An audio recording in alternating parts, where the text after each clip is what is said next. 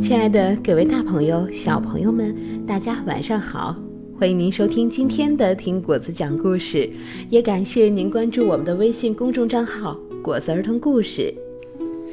那么今天果子给大家带来的故事是《小口袋文学故事系列之苹果树独木舟》，作者是来自法国的玛丽艾莲德娃，绘图莫里斯胡之。好。下面就让我们一起来听故事吧。苹果树独木舟。夏绿蒂和爸爸妈妈以及他的小狗皮皮一起住在一间小屋子里，在他们的屋子后方有一块很大的空地，上面长满了杂草和老苹果树，另外还插着一个已经弯曲的招牌，招牌上写着。土地出售。夏绿蒂的妈妈说：“这里曾经是钱麻园，如果能把它卖掉，而且重新整理过的话，会是件很棒的事儿。”但夏绿蒂可不这么想，她希望能永远保持这样。星期三的时候，夏绿蒂换上印第安人的衣服，用妈妈的口红在脸颊上画了两道红线。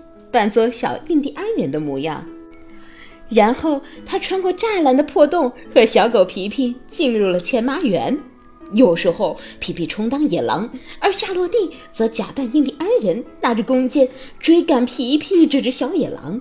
有时候，皮皮假扮成可怕的熊，和小印第安人夏绿蒂搏斗。另外，当夏绿蒂在划他的小木船时，皮皮也会捕捉蚱蜢或蝴蝶。什么是夏绿蒂的独木舟呢？在园子的中央有一棵很老很老的苹果树，树干已经弯曲的快接近地面了。这样一来，夏绿蒂就可以跨坐在树干上，让脚悬挂着。他想象着自己乘坐独木舟，自由自在地滑行在绿色的小河上。边滑边唱着爸爸教他的歌。这条神秘的独木舟载着小印第安人穿越广阔的草原，然后夏绿蒂看到了野牛和一群奔驰的野马。黄昏时，独木舟还会带着他们直直地滑向美丽的夕阳。另一个星期三，夏绿蒂又穿着印第安人衣服。奔向他快乐的乐园。今天，他打算乘着独木舟到绿河的另一边，攻打野兽国家贾卡贾卡。可是，正要准备出发时，他发现了一件不可思议的事儿：有个巨大、恐怖的黄色机器正在破坏他的前麻园。那些又高又乱的杂草都被无情地拔除、铲平了，而那一条神奇的独木舟。哦，不是苹果树，正在被一个人拿着锯，一寸一寸的锯着。夏绿蒂吓呆了，赶紧大叫：“停停！你们无权无权锯断我的独木舟！”但是，一切都来不及了。树干已经掉落在地上，小印第安人再也没有独木舟了，再也不能乘船远行了。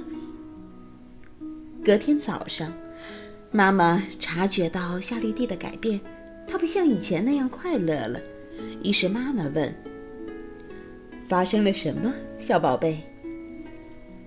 夏绿蒂再也无法忍住悲伤，大声的哭着：“有人，有人锯断了，锯断了我的独木舟。”几个月过后，前麻园先是被整平，接着就有建筑工人来盖房子。房子前面还有车库，夏绿蒂恨透了，因为车库就在以前苹果树独木舟的位置。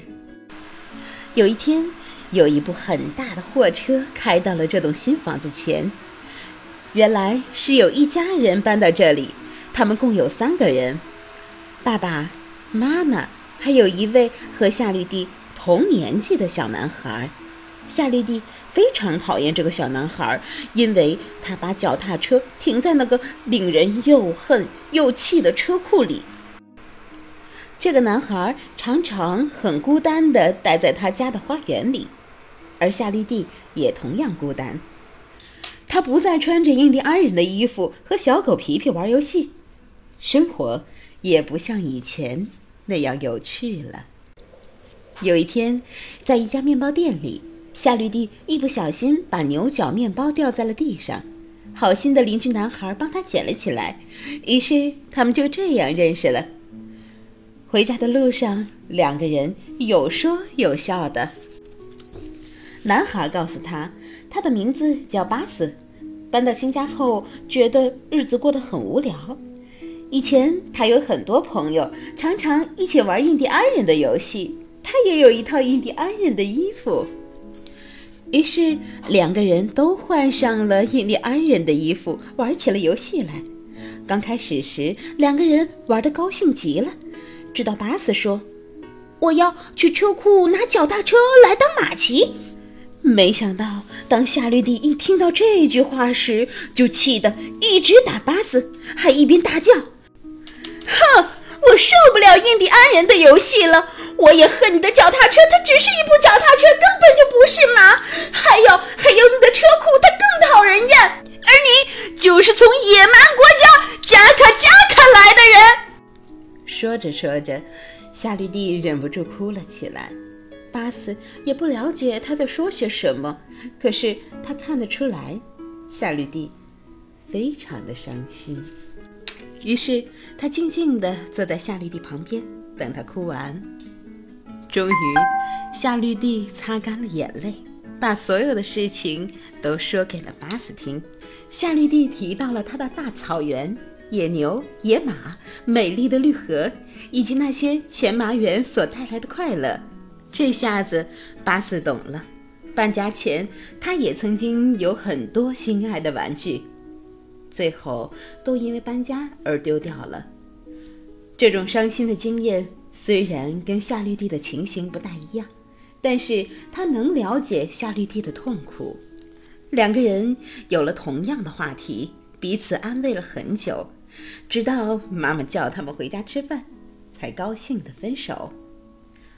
夏绿蒂不再哭了，她很感激这个新朋友。她说：“很高兴，嗯，也非常欢迎你搬到这里来。”接着，他叹了一口气，然后说：“当然了，我还是觉得很生气，因为你家车库的位置就在我的独木舟上。”好了，小伙伴们，今天的故事讲完了。相信在未来，夏绿蒂和巴斯一定会成为非常非常要好的朋友的。好，时间不早了，大家晚安。好梦。